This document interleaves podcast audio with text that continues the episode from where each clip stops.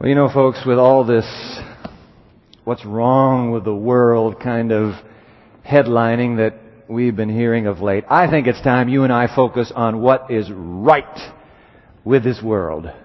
And we can go to the newspaper to do just that.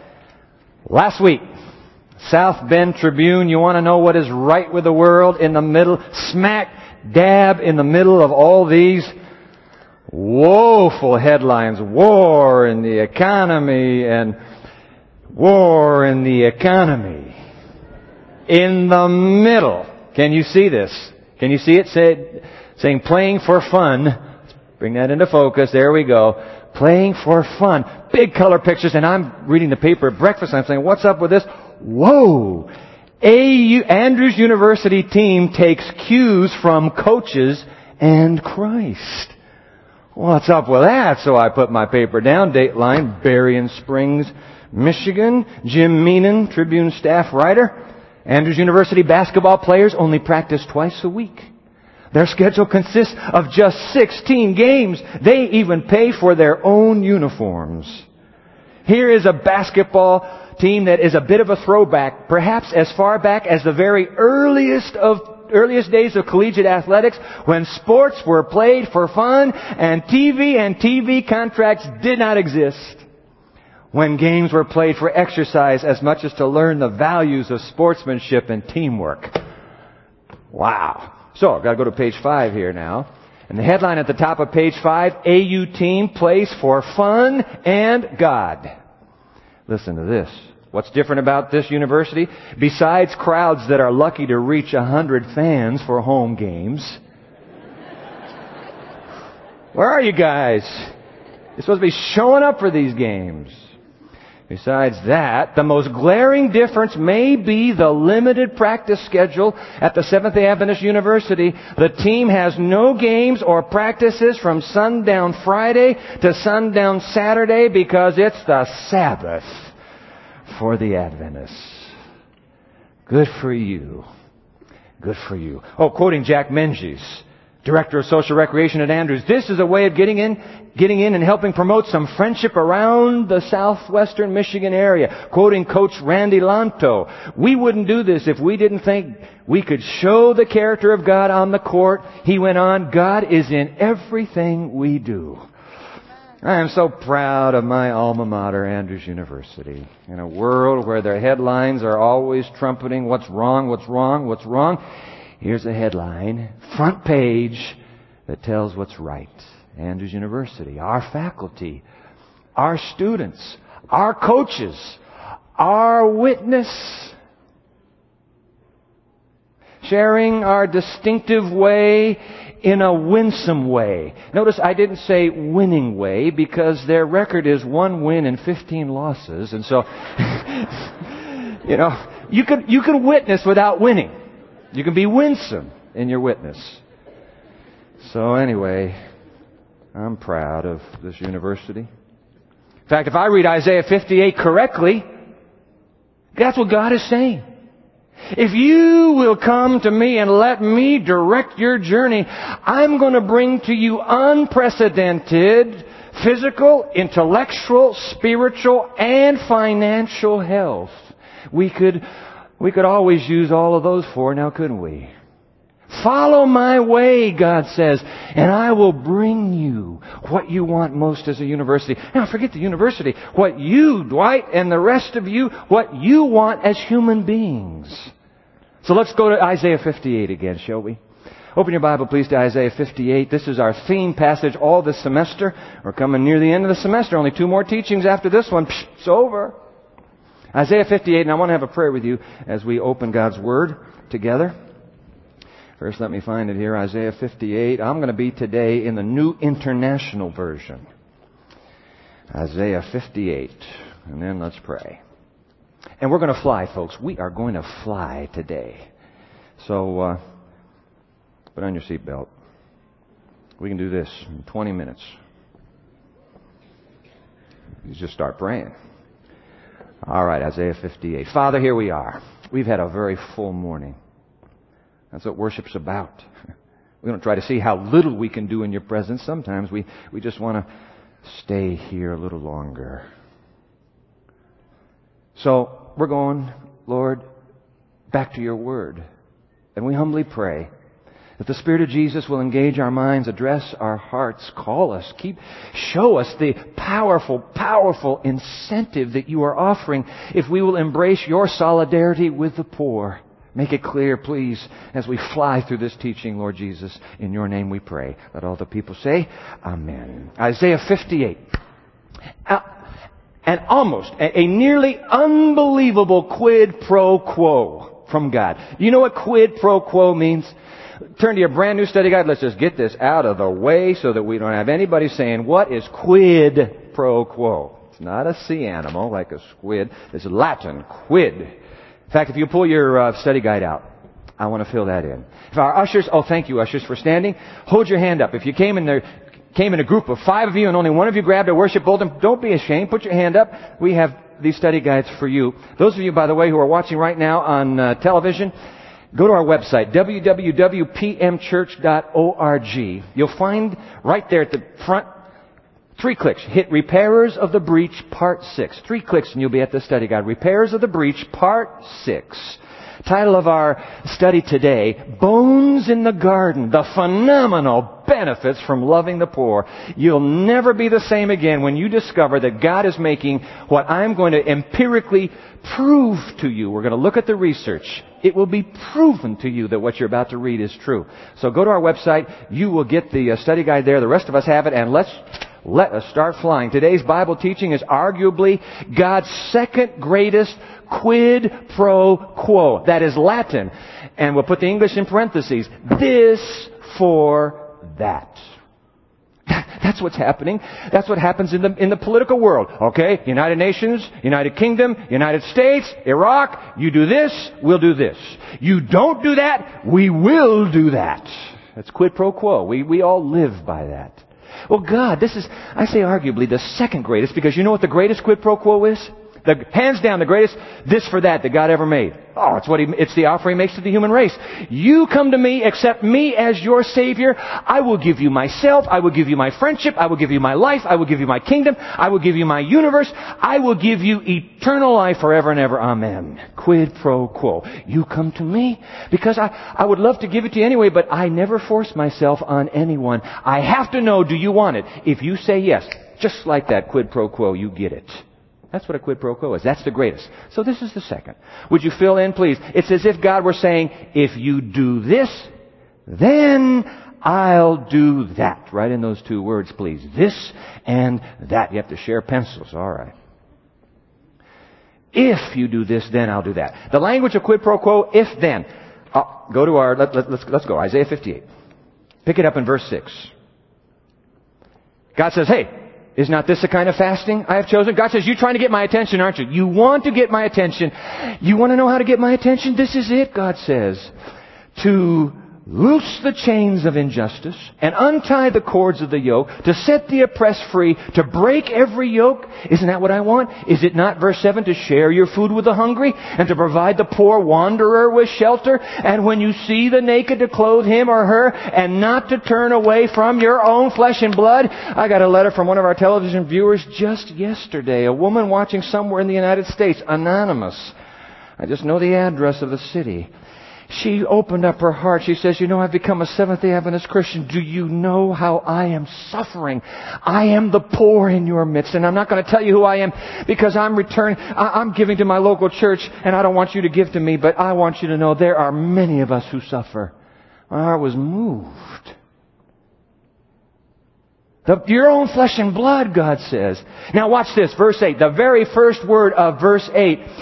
Then you see, to have a quid pro quo, you have to have an if followed by a then. We've got the then, we just don't have the if. The if is understood. So that what God is saying in verse 6 is, verse 6, He's saying, hey look, if you will loose the chains, if you will set the oppressed free. Verse 7, if you will share your food with the hungry, if you will provide homes for the homeless, if when you see the naked you clothe them, if you don't turn away from your own flesh and blood, then boom, verse 8. Then, see, if then, if then, Then, oh no, boy, look what God says. Then your light will break forth like the dawn, and your healing will quickly appear. Then your righteousness will go before you, and the glory of the Lord will be your rear guard. Then you will call, and the Lord will answer. You will cry for help, and He will say, Here am I. God says, hold it. Do you understand what I'm trying to tell you? This is quid pro quo time. If you do this, then I do that. You don't do this, I don't do that. Quid pro quo. And you know what? God is so worried that we have missed what verses 6 and 7 have invited us to do that He repeats Himself through Isaiah back to verse 6. Only it's now verse 9. Look at the next, the second half of verse 9. If you do away with the yoke of oppression, with the pointing finger and malicious talk, and if you spend yourselves in behalf of the hungry and satisfy the needs of the oppressed, he just repeated himself, then your light will rise in the darkness and your night will become like the noonday. Verse 11, then, now I'm just adding that. You see, it's not there, but it's understood. Then the Lord will guide you always. He will satisfy your needs in a sun-scorched land and will strengthen your frame. Then you will be like a well-watered garden, like a spring whose waters never fail. Then your people will rebuild the ancient ruins and raise up the age-old foundations. Then you'll be called repair of broken walls, restore streets and dwellings. Oh boy, God says, I have one more quid pro quo. Verse 13. If you keep your feet from breaking the Sabbath and from doing as you please on my holy day. If you call the Sabbath a delight and the Lord's holy day honorable, and if you honor it by not doing your own way and not doing as you please or speak idle words. Then the last one, verse 14. Then you will find your joy in the Lord, and I will cause you to ride on the heights of the land and to feast on the inheritance of your father Jacob, for the mouth of the Lord has spoken. Whew. That's it. That's it. That's the quid pro quo. I want to share with you now empirical evidence that what God has just offered is in fact happening.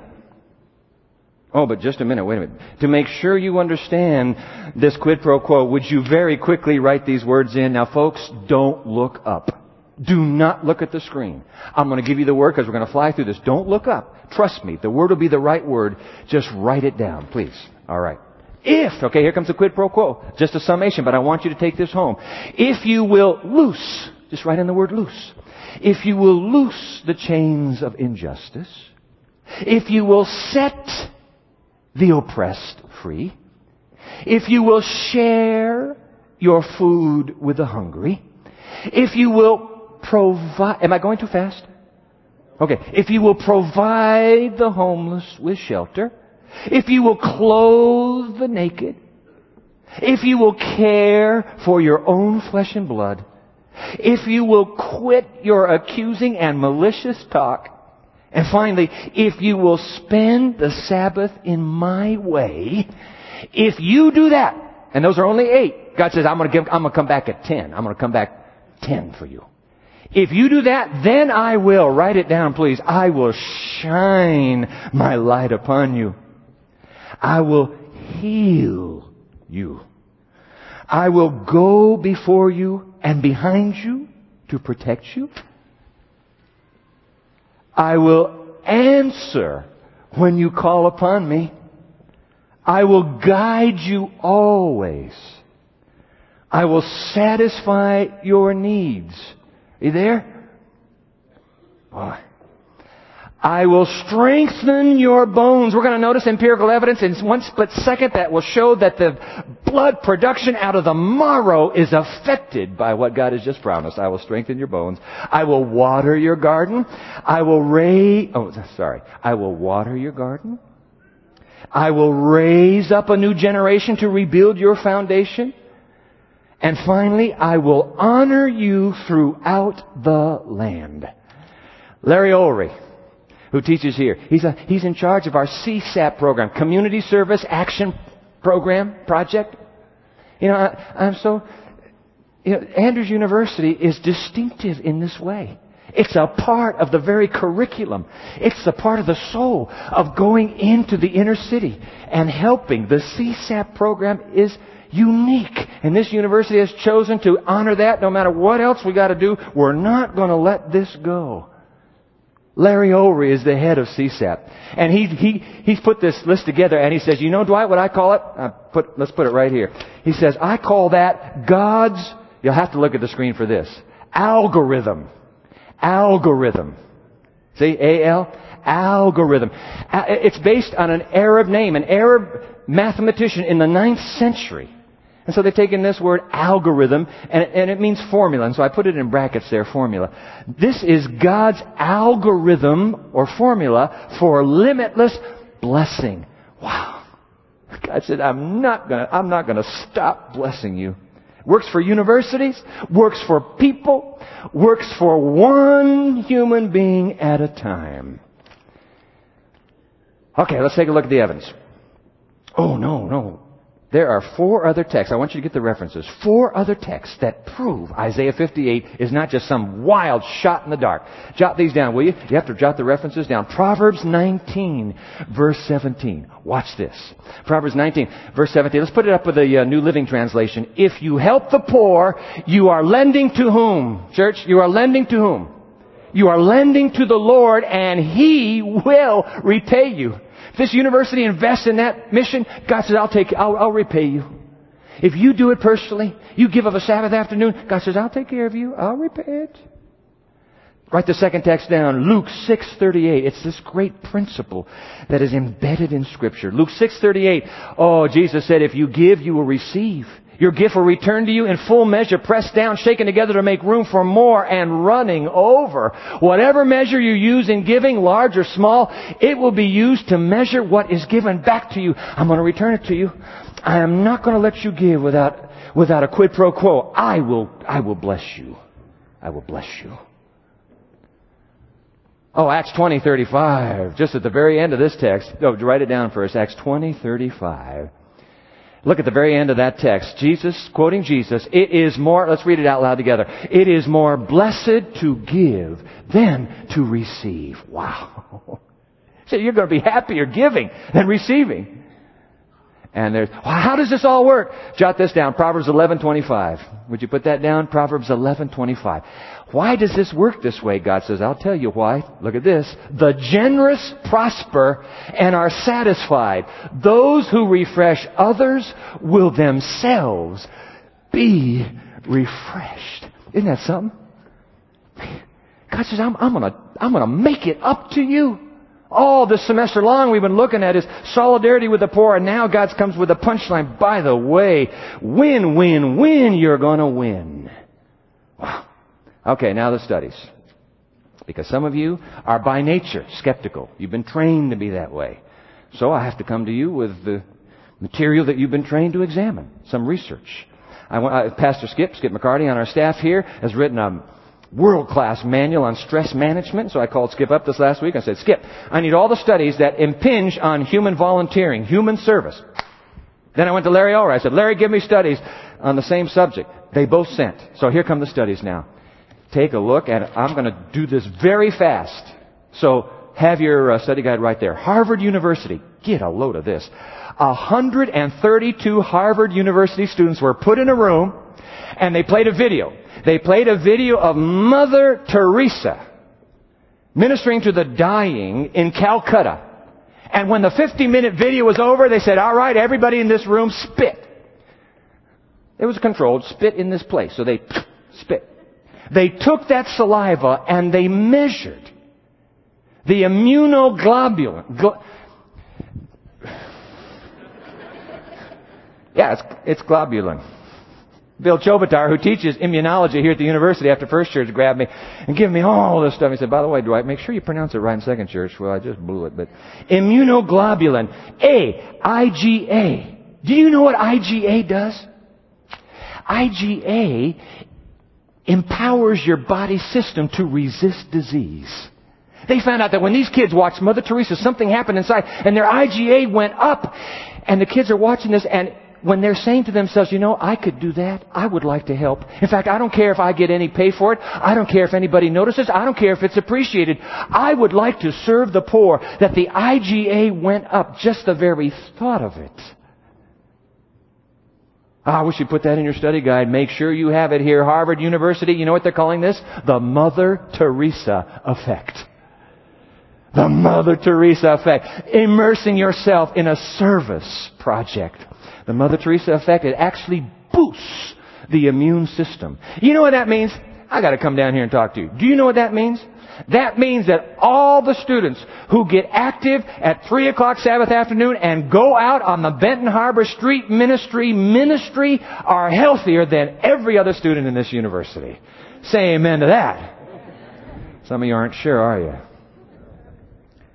The students who, in the midst of their busy academic training, embrace service projects are healthier. Doctor, isn't that true? They are healthier. They are healthier, Dr. Hamill, thank you.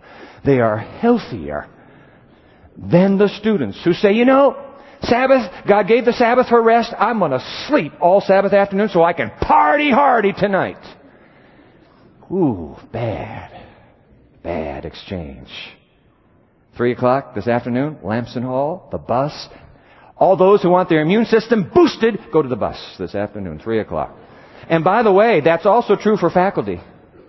It's also true. When faculty embrace that which is outside their professional purview, and they say, I'm taking on a, a little service project, faculty are healthier. And so are community members. And study number two, so are the elderly. Take a look at study number two. Would you write this in, please? Study number two. Re- this is the federal study, Retired Senior Volunteer Program Study, the RSVP study. They studied 98% of federal facilities dealing with the elderly, and here's what they found. Write it down, please. They discovered that elderly people who engage in volunteer work, write the word in, experience significant health improvements. Some of you are bothered by your arthritis those little aches and pains. The elderly who are involved, pardon me, in volunteer work actually improve their health. You don't believe me, but I go down here to the community service center. Do you know we have some 80 year olds in there? We had a woman, 95, sewing buttons onto clothing that had lost buttons. Why do you think she made it to 95? The elderly improve their health. Those of you elderly who are listening, watching on television, quit feeling sorry for yourself at home and get out and help. You'll do something for yourself. He who refreshes others will refresh himself. All right, there. Let's, let's look at another study. This is uh, study number. Oh, this is up here in Tecumseh, Michigan. They studied 2,700 men of all ages. You know what they found out? They found out. Put this down that men who did regular volunteer work had death rates 2.5 times lower. Two and a half times lower. You want to live longer, man? Hey, sir, you, you want to live longer? Yes, I do. Get involved in volunteer work. The poor. Embrace God's solidarity with the disenfranchised, the marginalized, the alienated. Oh, that's a great one. Oh, there's another one. Study number four. The, the, and I want to get the name here because in 1987, Christine Orth Gomer reported on a research project conducted by the Swedish National Institute for Psychological Factors in Health in which 17,000 people randomly selected from Sweden were studied over six years. And what did they find? They found that socially isolated people died at almost four times a higher rate than people who were socially, socially involved. Get involved. You know, Benton Harbor Street Ministries telling stories to kids, going door to door. It doesn't matter. You want to go to the community service center one evening a week? It doesn't matter. Be around people who are helping when you're socially involved. Wow, four times higher death rate for those who weren't. Alan Luck, I like this. He coined the phrase this boost in health and longevity, Alan Luck calls it the helper's high. Would you write that in, please? Now researchers all refer to it. They say they call it the helper's high. The, endorphins, the endorphins that are released. When you feel good, have you noticed that? You just get this warm feeling? That's, that's something really happening. It's coming out of your bones, coming out of your brains, coming out of your glands. Shh. And that little warmth, Bill Chobotar, I'm telling you, he told me between services, that warmth is actually improving your health. But you have to do something that you know is good for somebody else. When you're doing only something good for yourself, you, do, you, do you get the warmth? You don't. Do you? No, you don't. That warmth is the endorphins. All right. Is there another one here? Yep. I'm going to read, I'm going to just uh, summarize this here. Okay. The Institute for the Advancement of Health. They did all kinds of research. Let me just summarize it. Doing regular volunteer work increases life expectancy. There was a long quote I was going to read, but I'm going to leave it out. Increases life expectancy and strengthens the immune system. So it's just another study that in fact shows, corroborates what we're talking about. Now I want you to get this one. UC Medical School in San Francisco, volunteering increases self-esteem, a sense of competence, and write this down. It fights off stress and depression. I spent an evening this week with a man who's under depression. By the way, I need to tell you that it is not a sin to be depressed. Not a sin. Jesus was depressed in the Garden of Gethsemane. Elijah was depressed. Paul, we know, was depressed. David was depressed. Depression is not a sin. Depression is a natural response of, a, of the psychosomatic system that says, oh, there's just too much. Why don't you just slow down, get real tired, and try to sleep this baby off? That's what depression does. It just, the problem is it just holds you down there. It just says, keep sleeping, keep sleeping. You're not ready yet. They have found that when people in, in depression will step out and join a volunteer group, that it actually begins to release them from that depression. God says, I'll water your garden. I'll water your garden. I'll strengthen your bones, your immune system. I'll do it. Wow. If you embrace my solidarity with the poor. Well, I need to say in closing, you know, we say, well, good, okay, God, let's make a deal then, quid pro quo. If I do this, you have to do that. Is that the spirit we want to enter into this with? God says, wait a minute, wait a minute, wait a minute. It's not quid pro quo. It's not me doing something in response to you. It's the other way around. If you, if you will follow me, I will take care of you. And in fact, I think of that great painting, Domenico Fetti's painting, Ecce Homo, Latin, Behold the Man. And at the bottom of that painting, the artist inscribed these words as if Jesus were speaking from the cross, All this I did for thee. What doest thou for me? That's the only proper motivation that, that can compel us to serve the poor. It's what Jesus did at Calvary for the likes of you and me. You know, P.T. Forsyth, the great writer, he is correct. The most prevailing and prominent emotion in the New Testament is the sense of debt to Christ. Debt. When I realize, you know, look at, think of what God's done for you. What God has saved you. He has freed you and me from the insanity of guilt He's forgiven our sins. He's given us reason to hope and to live. And in the light of all that, God says, would you please, don't, don't, don't, don't do it to me. Would you do it to them? And I'll tell you what, if you do it to them, it will be as if you were doing it to me. Don't come to me. Go to them. Silver and gold have I none. But such as I have, I give to thee. I have a Sabbath afternoon, I give to thee. I have a free evening. I give to thee. I have some time across the backyard fence. I give to thee. Silver and gold I don't have, but such as I have, I give to you. You know what the great, ace? forget your immune system. Forget strong bones. You know what the greatest reward will be in heaven? The greatest reward will be when somebody comes up to you, say, hey, hey, hey, hold it right there. I recognize your face. Did you come to Benton Harbor, you know, down there, Benton Harbor on a Sabbath afternoon? I was eight years old. I was the one bouncing off the walls, hyperactive. You were the one telling that story, and you know what? You came back the next week, and you came back the next, and you came back. I want to tell you something. Do you know why I am here in this kingdom? You came to my city and you gave to me. I want to tell you, that, that will be the greatest reward of all. You came.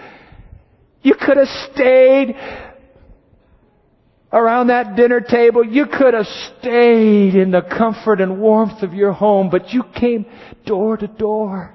I was, I had a few pills in my hands and I remember when you knocked on the door and I came to the door and you said, look, I'm, we're only here to pray for you. Is there anything we can pray for? And I asked you to come in and you came in and you prayed. Do you know what? I was about ready to give up on my life, but you came and said there are people on this earth who love you in the name of Jesus Christ. You stopped me. You made me think. I felt like I was worth something. And because you did, it started a chain. And I am here forever because you gave to me. Ladies and gentlemen, there is nothing greater you can give. Not your money, it's yourself. There's nothing greater. And the greatest reward of all will be one day when someone walks up to you in heaven and says, I am here because of you.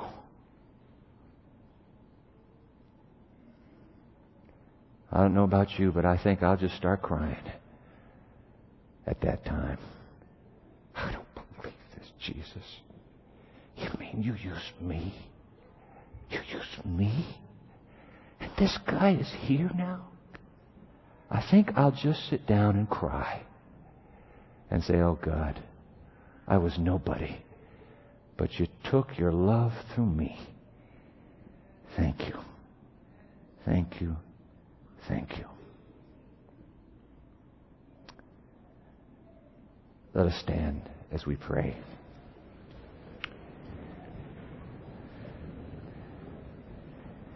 Oh God.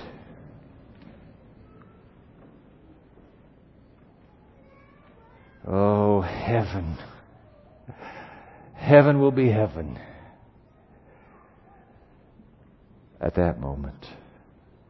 Of course, Father, our joy is you, our allegiance is Jesus.